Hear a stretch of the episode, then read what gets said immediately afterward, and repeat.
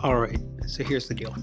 This podcast was originally titled Make Me Smarter, and now it is, well, it's up in the air, but I think it is now called Smart Me Up. And uh, I'm sorry for the confusion. This is a terrible way to begin a project. Not being able to keep a name, not being able to keep a logo. Uh, it's very disheartening, but uh, well, I came up with Make Me Smarter after a lot of thought. I liked it. I liked the simplicity of it. I liked how it just told you right what I was trying to do. And uh, I was happy with it. And then I told my wife, and she took 0.3 seconds to shoot back. You should call it Smart Me Up. It's a good name, it's a good title. And I told her that. I said, that's a very good title uh, for some other show, but not mine because mine is called Make Me Smarter. And uh, she was relentless. She began waging a pressure campaign to get me to change it from Make Me Smarter to Smart Me Up. And uh, unfortunately, all of my friends agreed with her that Smart Me Up was a better title, which is honestly kind of fucking rude. But, you know. So, as of right now, the show is called Make Me Smart Up, Smart Me, Make Me Up Smart. I don't know. I'm, I'm still working. I think it's called Smart Me Up. And uh, the annoying thing is, you know, I had a really good theme song. And like, make me smarter, make my brain work harder. And that's gone. That's done. I can't use that anymore. It's just, you know, I had plans for it. I was going to record really good versions of it. And, uh, well, thank my wife. Now I'm no theme song. So, long story short, I apologize for what my wife is putting everybody through. But the show will continue under some name. And uh, I just hope you can listen without prejudice. Smart me up. Smart. No. Smart me up. Smart me up.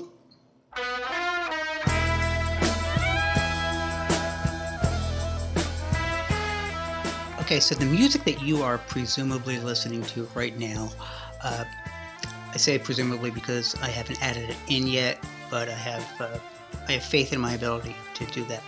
But this music is by my good friend Michael Hearst, who is the guest on tonight's show.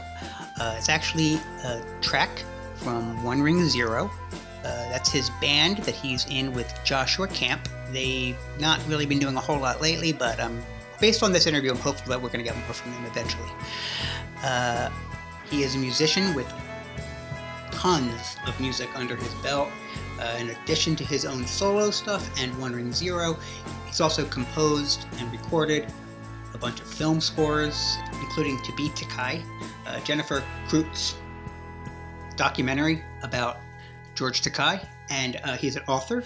I am looking at his Amazon page right now, and I'm seeing uh, Unusual Creatures, a mostly accurate account of some of Earth's strangest animals. I see Curious Constructions, Unconventional Vehicles, Extraordinary People, and American Heiress, which actually is a book by Jeffrey Toobin. Oh, but it's about Patty Hearst.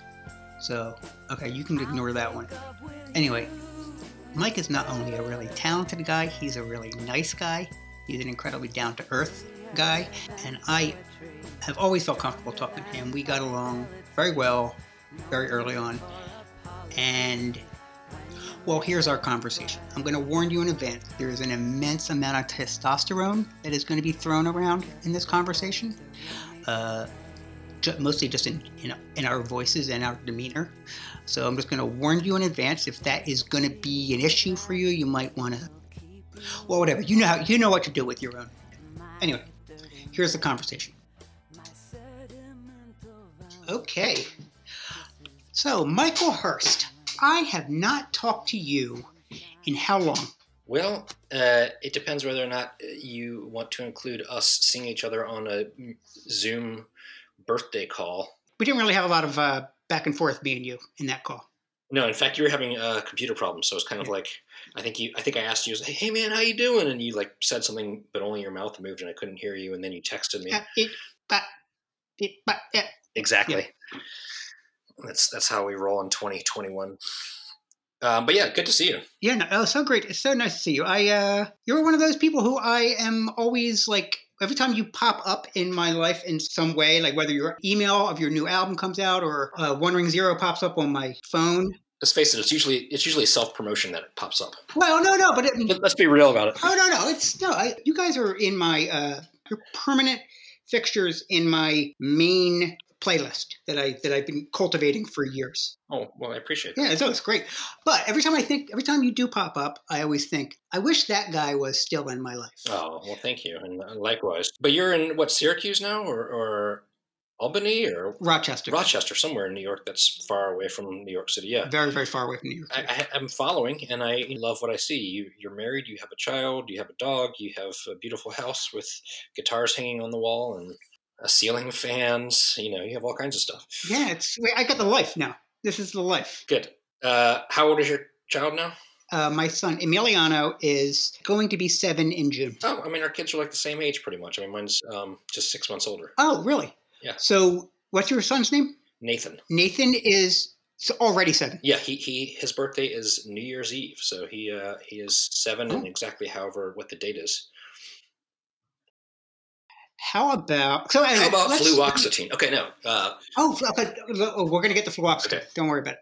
Uh, I want to just inter- introduce you a little bit more than just as an old friend of mine. You are a musician. Uh, you, I met you as one of one half of the band One Ring Zero with Josh. Josh or Josh Uwa, Joshua Camp. Loved your music. I became like an instant huge fan, and I got to know you. So it was like as exciting that like I got to meet you guys, and I got to know your music, so I could geek at you through email whenever I wanted to about whatever song I was listening to. That was really fun. I feel like that makes me sound so much more important than I am. But yeah, I mean, it, you know, uh, I mean, it, it, that was a fun band, and and you know, I, I I say a little bit past tense because we haven't done a whole lot in, several years now. But um, you know, people who knew of us, it's getting thinner and th- you know, whatever. Like it, but but that was fun to get to know you, and you were living in Philly at the time, and I was in uh, Brooklyn, and you, I think you set up an event or something. Were you part of the two one five festival? That uh, I was part of the two on five, but I was not part of that event. okay, You did a you did a show at Tritone, yes. and I came to it and saw you, and I was like, "Who the fuck are these people?" Like I, like I just did not. I was not expecting uh, you guys. I was expecting a rock band. I mean, not that you're not a rock band, but you are. You're so much. No, we're pretty nerdy. Yeah. You're pretty. You're more like what I want to hear than quote unquote rock band. You guys played these two these instruments, and that was kind of what the, the band was based around. Although you did use a lot of instrumentation. But what were they called again? claviolas. You know, I was just going to say uh, when you're you were like trying to describe what we were. I feel like the perfect description came in my head, which was that one time I was at the gym in Brooklyn, and a woman came up to me and was like, "I know you."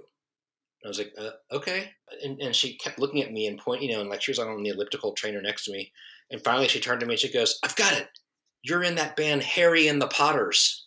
and I was just like, yeah, uh, no, uh, but that, I feel like it is a little bit of a description of, of what we were like. oh, you that's that is not a good example. Well, but, you That is know- not a good description of what you were like. Glasses and theremin, a little bit like magic wands, and um, Hey, Emmy, I'm so, I'm sorry. One second, Emmy. I'm in the middle of a conversation right now, so this is my. I'm talking to my friend. Talking to my friend Michael. Okay. Michael's a musician. I'll play some of his music for you when, when I'm done with the conversation. Wait, uh, is this for your podcast? Yes, it is. So it's for your podcast, make me smart, smart For me Make up. Me Smarter. Yes. yes, smart me up. Yes. Yes. There's a lot of drama in the house about whether the name of the podcast should be Make Me Smarter or Smart Me Up. what did what, what did what did he just say? He says Smart Me Up. Uh, my wife, Gypsy, came up with Smart Me Up, and Emmy sides with her. And so far, everybody sides with her except for me. I like smart me up. I'm sorry, I'm, I'm I'm I'm there too. I think it's it's a little cooler than make me smarter. He likes He- smart, make me smarter. Well, smart it me up. also is, I just realized when I was like trying to Google my own podcast the other day, just try to get to the Apple page. There is already a podcast called Make Me Smart, so by default, I may I may end up having to change it change the title. Smart me up, dude. I think you should add a dude to it. Smart me up, dude. I like it. Anyway, I'm sorry. So where where are we talking about? Harry so your and the, we're band, talking about Harry and the Potters. Harry and the Potters, is such a good band. Well, they I never saw them. I mean, I, but I just love that we were compared to them, or I, I was mistaken for them. Um, but yeah, no, we, we were uh, art art rock. I think was um, Lit rock. lit rock. You guys play these very almost ex- exotic sounding uh, instrumentals in your earlier albums.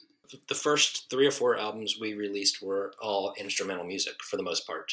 You know, there there was always a song or two that had singing, but they were mostly instrumental and using weird instruments. And also, more than just weird instruments, you were also using weird scales too, weren't you? Yeah, I mean, you know, we, we were composition majors at school, geeky, and you know, it was it was a little bit proggy and ethnicy, and some called us ethno hipsters. It was like klezmer. Yeah, I mean, there there was you know, like we loved world music and, and still do. It was always like, hey, let's try to write a piece that has a little bit of a um, Balkan sound here, or you know, Yeah, yeah, exactly. That's you know that's that's what I'm talking about. And you guys, so you guys made these albums and they were and they were fantastic. And then you came out with this album like right around the time that I met you, where you had invited authors to contribute lyrics, and then you and Josh would add music to it, and they turned into these this album full of fantastic songs. It's just still one of my favorite albums. Uh, just there's so much good stuff on there, and so many good authors. It was a lot of fun. Yeah, so that was you know we became involved with the McSweeney's publishing literary scene that was happening in Brooklyn at the time, 2001, 2002.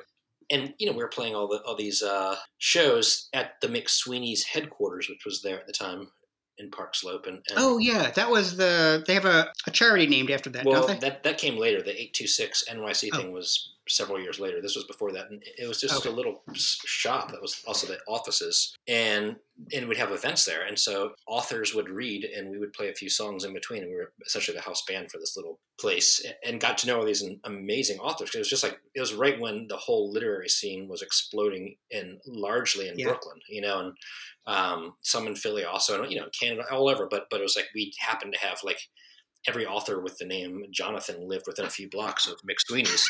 Um, you had a lot of Jonathans around there at the yeah, time. uh, and so we got to know them all um, because we were playing music, and it, it just it, it dawned on us, hey, why don't we ask them to write lyrics for us? Uh, and so you know they they would give us the lyrics, and then we would compose songs to uh, fit with those lyrics essentially yeah and that was a blast i mean that you know and that was definitely the high point of one ring zero and got us the most press and kind of put us on a map that expanded beyond brooklyn and richmond virginia which is where we were from which is where you guys met in the Hohner factory, right? Yeah, good memory. Yeah, uh, yeah. Hohner headquarters was uh, at least the headquarters for North America was in Richmond, Virginia. The factory itself was in uh, Germany. It was basically everything for North America: repairs, distribution, uh, and I was a, a harmonica tech, and Josh was an accordion tech.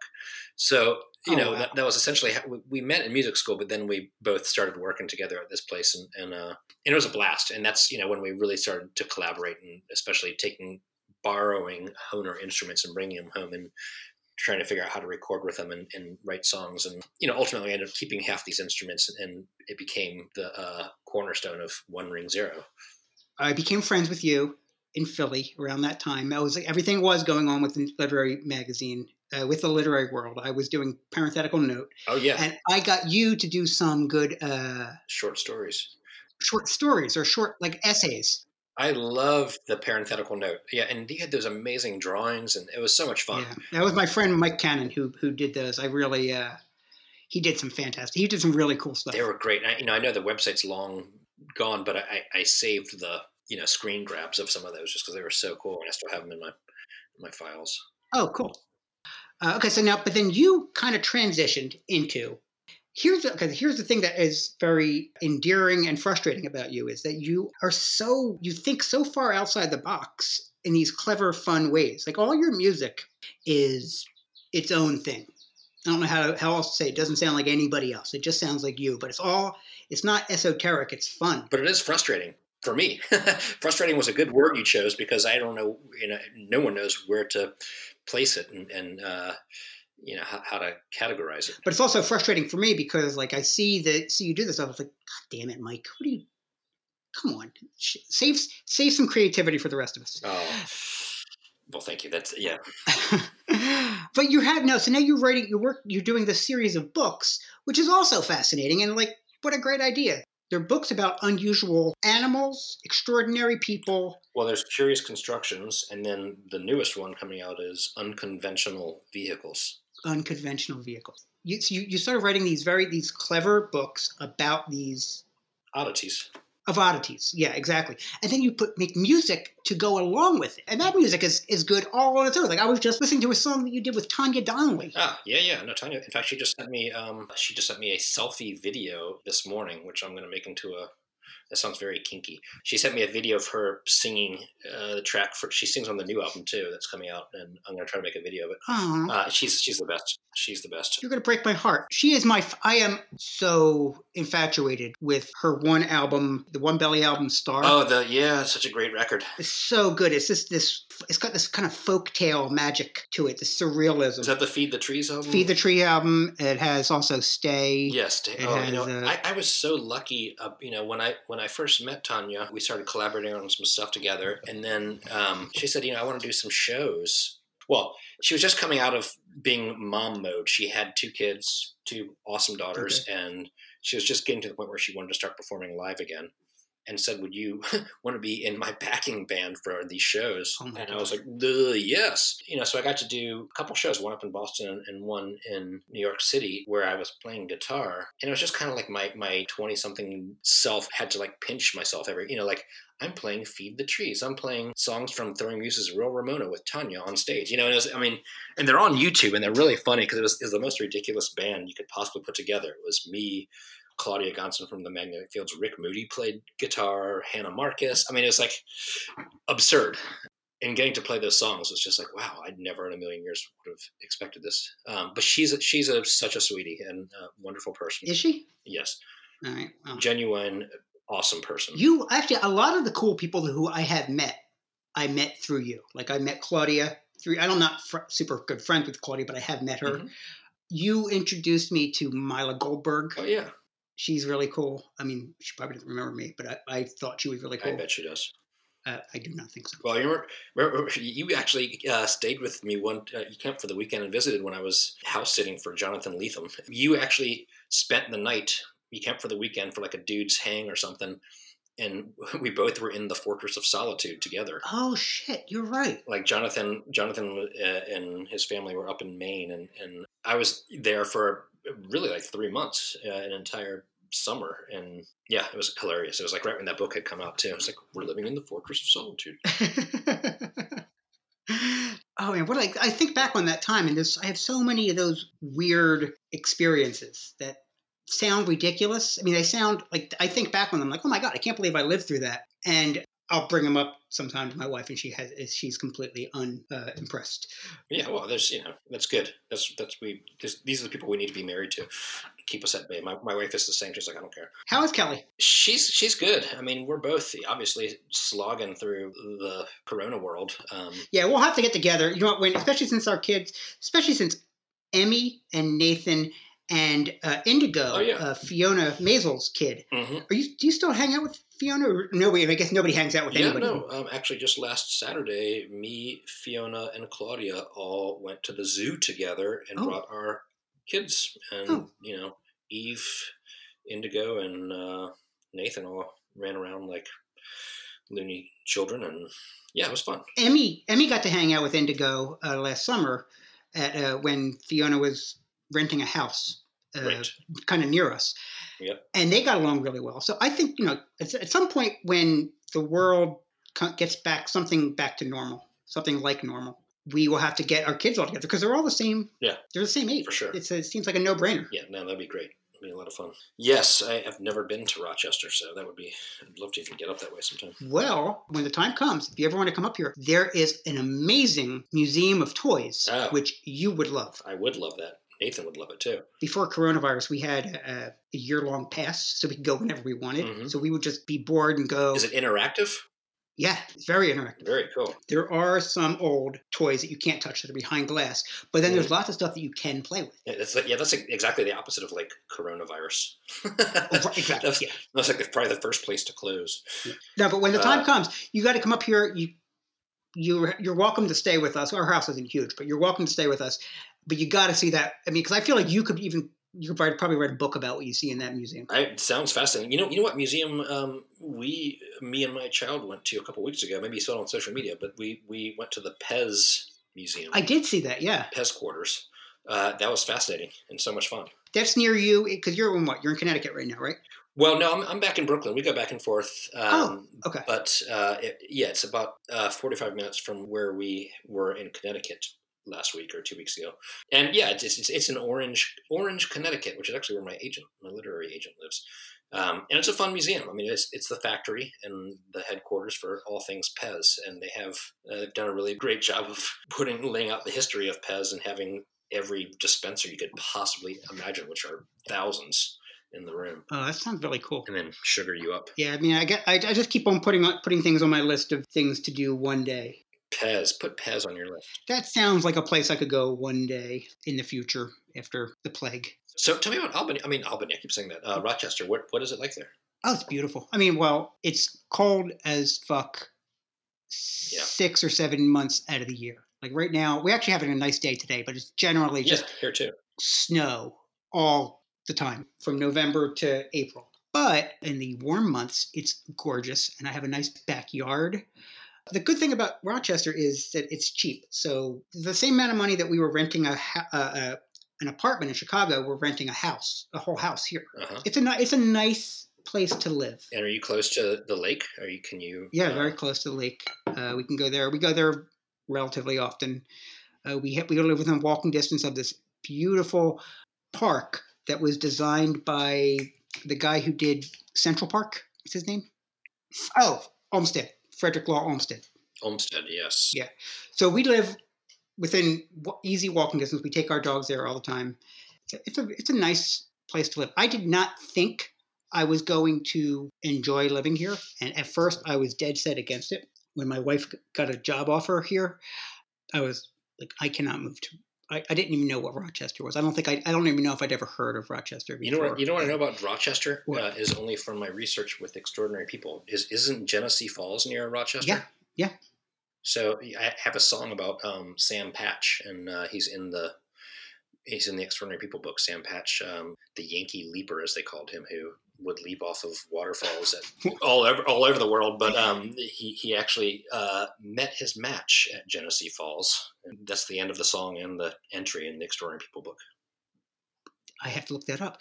Uh, well, it turns out that once you do hear about Rochester, it's all over American history. It's it's not a big player in, as far as cities now, but it was on the Erie Canal, or it is on well Erie Canal, uh, when the Erie Canal used to matter. It was there, so this was a major commerce city. So there's all kinds of famous people who who like the the Bush dynasty started here. Uh, H.P. Lovecraft's grandfather is from here his name was Whipple Lovecraft. I love that. I'm I, I I've decided I've, I have to use that name somewhere or Whipple at least. It's a good band name, Whipple Lovecraft, or an album. Okay, so I want to because here I go. I'm gonna get I want to get a little weedy here. I think I told you when we were texting before that I've been playing with music lately, Yeah, that's great. just for fun and like I always could play chords. I could play G C D, A minor, E minor, stuff like that. But I'm trying to learn the actual music theory behind it. So I've just been learning everything about uh, different kind of scales, and, and and it makes me wonder how you, how re- professional, how real professional musicians get into that dirt. Like, how do you approach writing a song? I mean, I don't think it's any different than what you're doing. I, I, I really don't think there's any difference. You, there are so many different ways. In fact, I switch up. You know, I, I, I love to try different directions all the time. I mean, it's, going back to the author album, you know, there are times where the author would give us lyrics and we would write music to it. And there was a few times where we'd write the music and the author would write the lyrics. Like, which one was that? Let's see. Kiss Me, You Brat, the Rick Moody song, Oh, okay. I wrote the music for and gave it to him, and then he wrote lyrics to fit the melody, which I had just you know like an instrument playing the melody. And and then at other times it was mostly you know here's Paul Auster handing us lyrics, and we would write a song to go with those lyrics. But you know that that's that's very much the the lyric approach. But as far as composing in general, I mean, I sometimes I write on piano, sometimes I write on guitar. Sometimes I just sing a melody into my phone and I'll save it, you know, for when I'm like, I need an idea, you know, and I go back and listen through my audio notes and I'll hear myself humming or singing a melody and then flesh it out. I mean, there are times also where I'm just under the gun to compose something for, I do a lot of film scoring and it's, you know, we need a track right away for this scene and we want it to be sort of this style or whatever. And I'll, I'll just listen to a bunch of different things for inspiration. Okay. And that helps too. You know, so I, I also I really enjoy deconstructing other people's compositions and using that for inspiration and you know and there are times i mean it's it's a, it's an evil thing in, in the film world where it's like we want something that sounds like this song but we can't use this actual song and i have to actually write a ridiculous ripoff of that song but i enjoy that because it puts me in that composer's brain and i hope people do that with my music too you know and it's like this telephone line that continues on. And you know puts me in that person's brain and i get to compose in a way that i don't normally compose and it opens up all kinds of channels.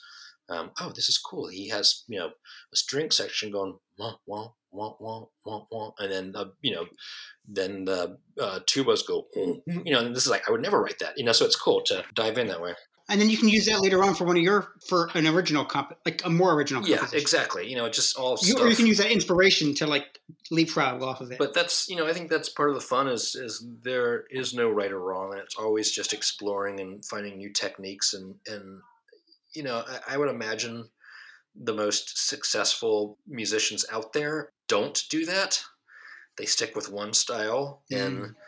Everyone knows them for that one style and they don't branch away from it and that becomes their brand and that's part of my problem is i love to be a chameleon and try all these different things uh, and that makes me a little harder to be like oh this is what michael hearst does You know, that is my. Uh, I was thinking very something very similar about my writing. I, for some reason, I keep writing these melodies and ending. They're in the Locrian scale, which is just impossible to add chords to.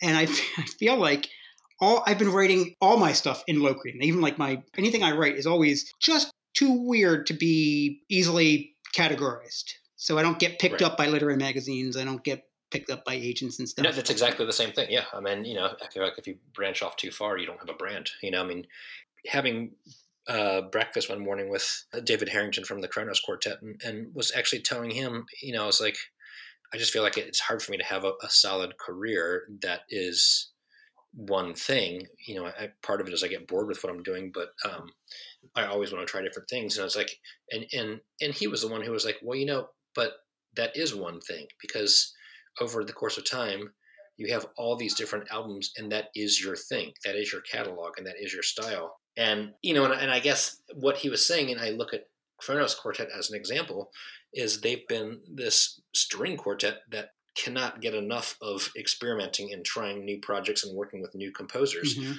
and that's their thing. It's not like, oh, this sounds like the Kronos Quartet. You don't hear Kronos Quartet, but what the Kronos Quartet is Is this experimental machine? this machine, yeah. And so that you know that that was enlightening in many ways to feel like, okay, so I can just keep doing the weird shit I'm doing, and I will amass this collection of weird shit that is my my weird shit.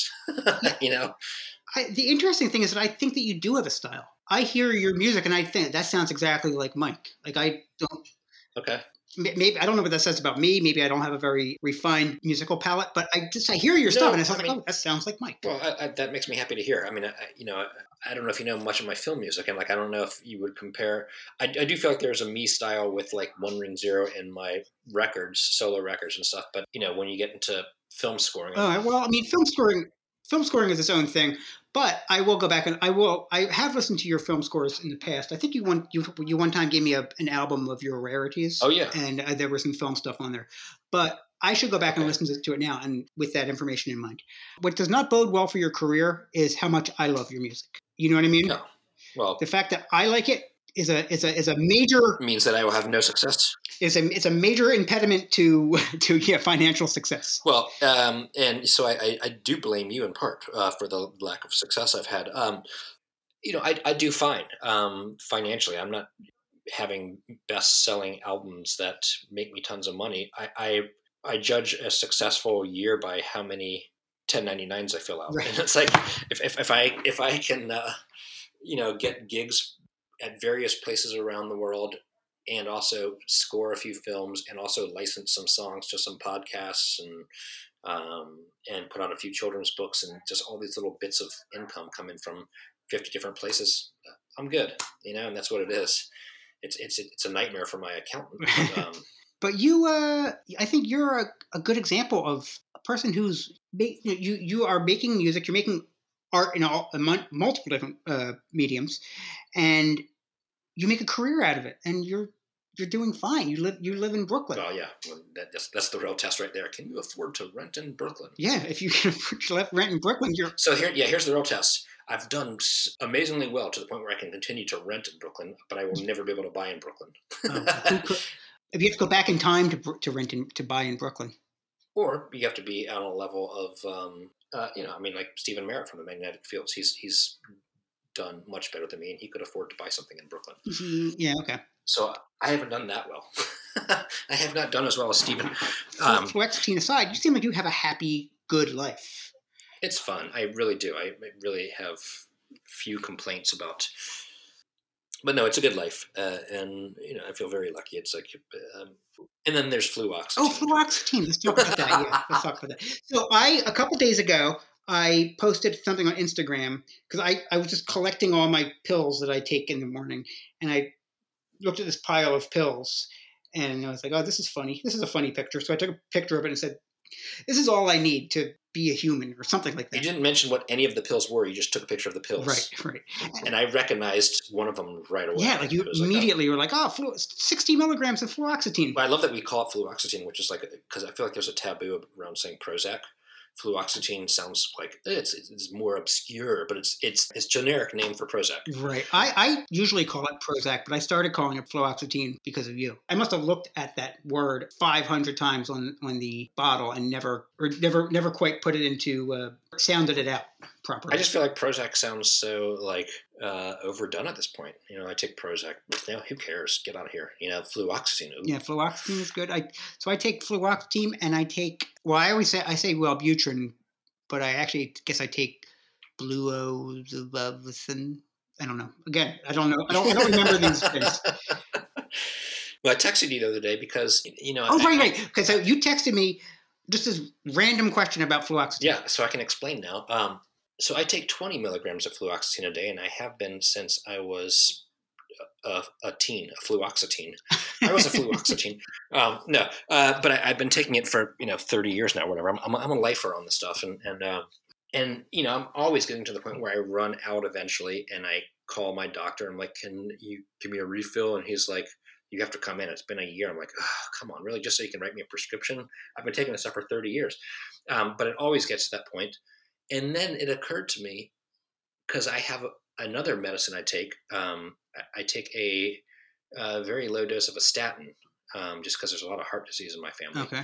And but my doctor made a mistake and wrote me too large of an amount, which is a welcome mistake because the pills I just cut them in half and I have tons of extra pills.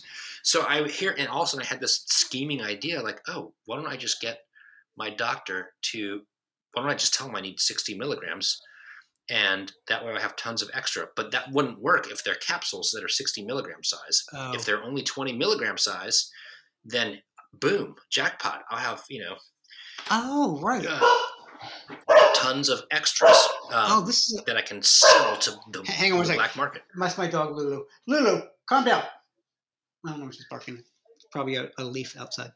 But yeah, so that, that was that was my question. Was like, if they only come in 20 mil, milligram size, I'm gonna next time lie and tell them I take 60 or 40 or whatever, so that I get bigger bottles with more pills Yeah. and I have a backup stash. Yeah, I like that shit. and I don't have to come crawling to him. Um, yeah, but you know, but if they're 60 milligram capsules, I'm out of luck. Like, what am I going to do? Open the capsules and split the little beads inside? And um, Well, when I took 60 milligrams, there were it wasn't a capsule, it was a pill. So okay, so I can do that. I can even chop that. pills are hard to break into into thirds, but easier than capsules. They are, but yeah, I probably want to do 40 milligrams so I could break it in half. That's a safer bet. But if I do an absurd amount like 60 milligrams, yeah, it's more likely I'll get capsules that are 20. My doctor gave me 60 milligram pills at, at first, and then when I started, I balked at the price. I was like, "This is an absurd price. What's going on?"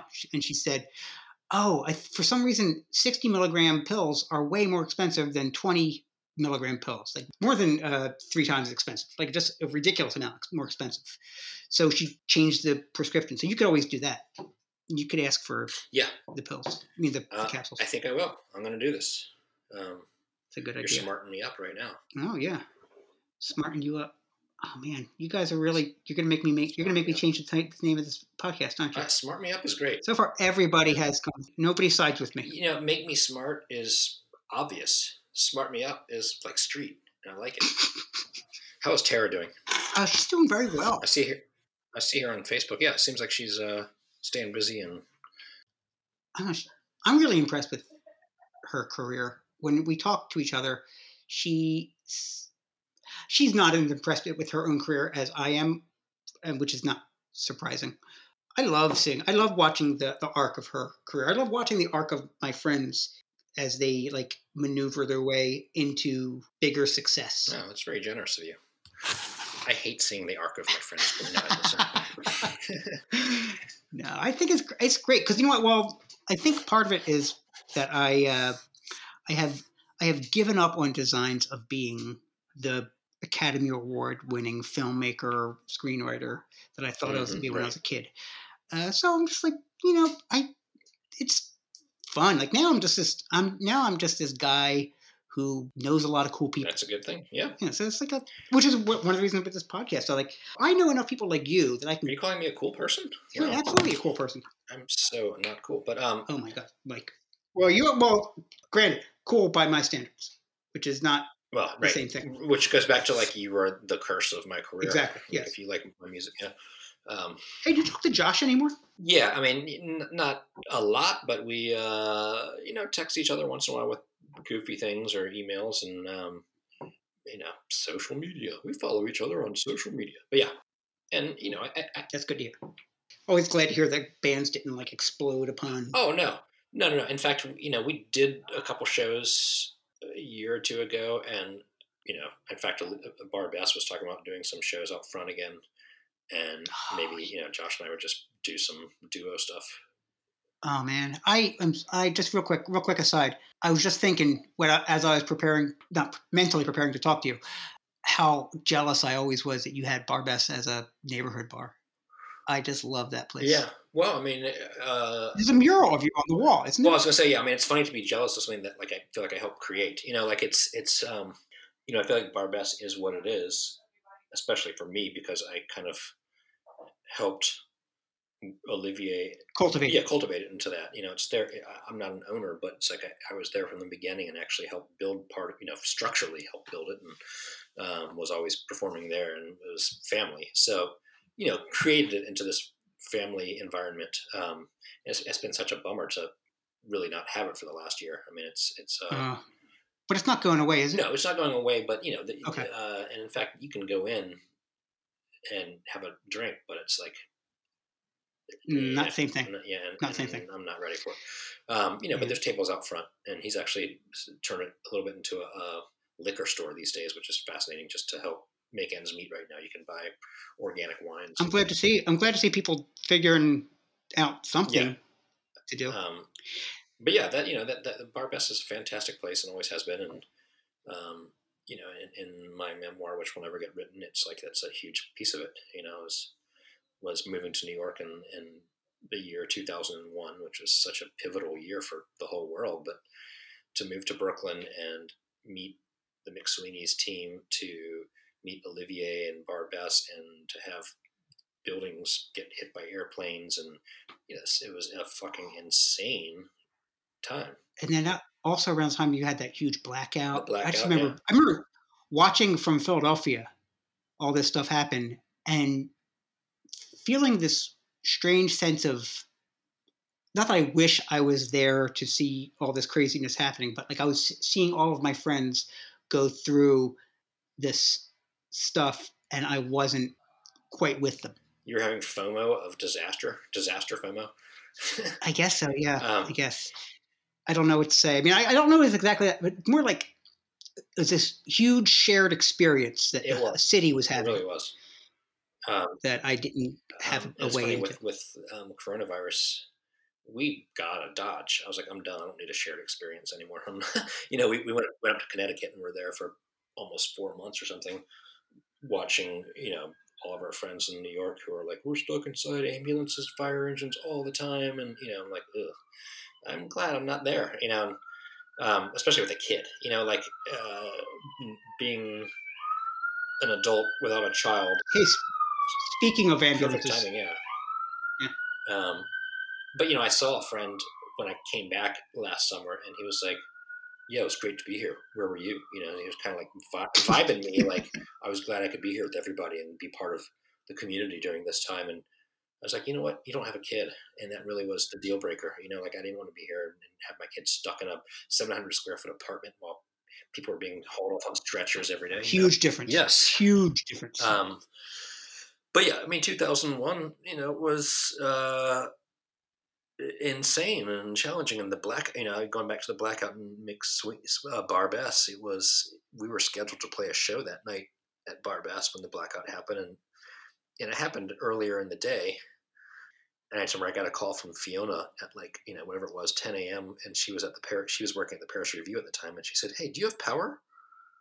And I was like, "No," you know, and like because everybody thought it was just their neighborhood at first, but that you know, escalated into everyone being outside going, do you power, you know, whatever.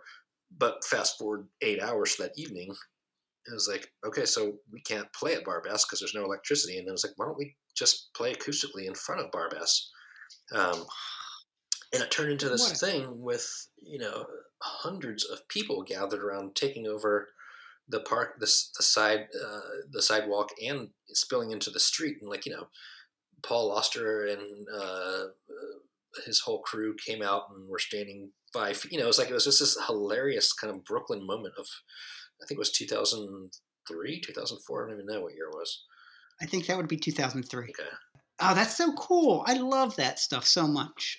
I love. Yeah, I mean, you know, I, I, I keep thinking I want to write this stuff down. In fact, I did. I've written a lot of it down, and I handed the first hundred pages to my agent. And he was like, "Eh." yeah. He's like, everyone's got their stories of New York. What, what makes us special? I'm like, uh, because it's me. I guess that's the question. It's like, how much is it, how much are you doing? Would you be writing it for the money, or do you be writing it to get it out of your head? Um, I'd be writing it for other generations who didn't experience it to see what this was like. I mean, that's what I, would hope. I, you know, I'm writing it, I'm writing it for my niece and nephew, for my son to, uh, wow, what a crazy time and place to be in New York. That's why I think. That's why I think it's still worth worth writing. I mean, you're, you're and you're under no timeline to get it right. done, but except I am because I'm forgetting. You know, it's slipping. It's been. Um, you uh, know, the longer I wait, the more I'm forgetting details, and, and I kind of feel like I need to write things down before it's too far mm-hmm. away. What's interesting, I you say that I'm also thinking about like all that. I've been thinking a lot about that that time period uh, with the literary magazine online world, mm-hmm. uh, and all the people that I met through it. Because I, I interviewed my friend Darcy uh, from Kit, Camp Kit, from Kitten Pants last week, and uh, it, I just think like there's there's probably there's there's a whole story about that world, and you fit into that world because like you know that was all part of like the aftershock of McSweeney's. Yeah.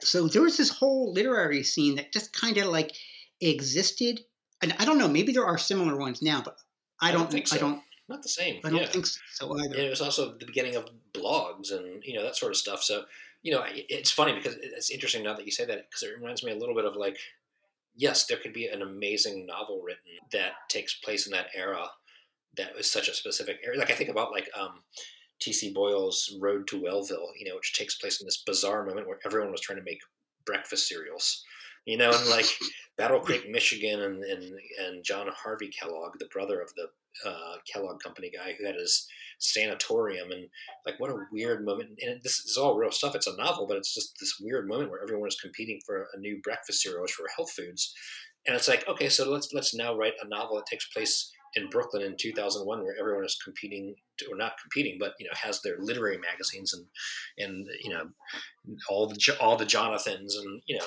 Yes, I think there's. I think that that's. Uh, I've just been thinking about possibly documenting that, if only through this website. Just, yeah, I like it. I mean, through this podcast. I think it's interesting, but again, I don't think it's a. I don't think it's for a big audience. I don't think there are many people who would care to read it, but I think that there are some people who would. I think I do think it's just a little Sure. piece of history that is interesting to a subset of us. Yeah, I, I, I you know, I, I, that's why I feel like you know you maybe have to make it a fiction thing that takes place during that time if you really wanted a, a wider audience, um, you know, as opposed to just documenting this time. But I, I would certainly love just the documenting, the documenting of. I mean, there is that the, the documentary, the uh, One Ring Zero McSweeney's documentary that um, I don't know where it exists anymore, but uh, as smart as they are which Oh. is kind of funny to see the McSweeney store back in 2001, 2002, and all the authors are in there talking. And, you know, it's like John Hodgman Oh. before anybody knew who Hodgman was. And Is that? A, oh, I remember. Yeah, Hodgman. Oh, Hodgman was part of that world. yeah, I wonder if I could ever talk to him. how long? Like about five years ago, Hodgman, um, his kid was goes to the school just down the street from me. Not the same school my kid goes to, but Hodgman was doing this PTA fundraising event at the school and asked if I would be part of it. Um, and so I played a few songs, and he was doing some reading, and, and uh, it was me, Hodgman, and um, uh, Eugene Mirman. Um, Okay. and you know, and it was packed with parents, and and you know, I'm sure it did its job to raise funds. But uh, but Hodgman, you know, got up at one point and introduced me. Or after I played a song, he stood up, you know, to all these parents and whatever, and said, you know, by the way, I should point out here that Michael Hearst, I, you know, he he he became best known from this literary project with where all these authors wrote lyrics and they put it out in this album. And I should point out that I wrote One Ring Zero lyrics and they didn't use them. And and he, you know, he was like shaming me in front of the this entire thing, and I I just walked to the microphone and I said, "That's because they weren't any good." and that was kind of the last time we talked. Um, I mean, not really, but uh, you know, he, no. he, he, he like turned to me and gave me one of those little hand gestures, like Michael Hearst. You know, after I said that, I was like, "Well, That's what he was so great at back in that time. That was his like his role in the in that literary world was he was like an MC, but he was super dry. Yeah. He had a great same sense of humor that he has now, but but super dry and really sharp, really fast. you know, I feel like I feel like you mentioned like some of these experiences in, in New York, and I feel like I'm that guy who knows so many. I I hate to be a name droppy dude, but it's like I feel like I know so many people, but like no one knows who I am, and, and I've like been a master of like clinging on to, you know, having all these friends that. Uh, Paisan. Paisan, same with me. and it's weird because they are legit my friends, and I mention their names, and I feel stupid about it. you know, like- I don't think that you and I'm proud of them. I don't think it reads that way. I don't mean I don't think that it's when you when you talk. I don't doesn't sound like you're name dropping. It sounds like you're talking about your friends and you just have this ridiculously charmed life. Well, which is yeah, a little little disgusting in itself. But uh, no, I am proud of my friends, and they are awesome. But I also you know, have plenty of, of friends who are not names. Like me. Okay, so that went pretty well. I had a really good time talking to him. I think he had an okay time talking to me. I have no idea if you had a good time listening to it. I actually don't even know if you're out there right now. Uh, but if you are, thanks for listening this long. Uh, if you're not, that's fine. There's plenty of podcasts that I'm not listening to right now. So, no hard feelings, you know? Real quick, I just want to say that the first song that I played was Golem off of One Ring Zero's Smart as They Are. And the second song is Blue Footed Booby off of Michael Hearst's Songs for Unusual Creatures. I was hoping to find a different song off that album because I kind of didn't want to say that title, but this is the one that fit. Anyway, both albums are available on Spotify. I, think pretty much all of Mike's stuff is available on Spotify. It's I highly recommend you go listen to it. It's very good. And check out his books. He's a talented writer and a funny guy. So, uh, I guess that's the episode for now. I don't want to belabor this. I'm sure you have other things to do with your life besides sitting here and listening to me kind of ramble to no end at the end of a podcast when you know there's nothing coming up next.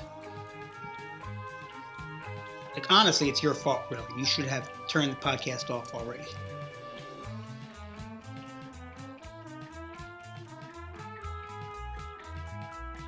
I'm actually going to shut up now, but I just want you to know that you are at fault here.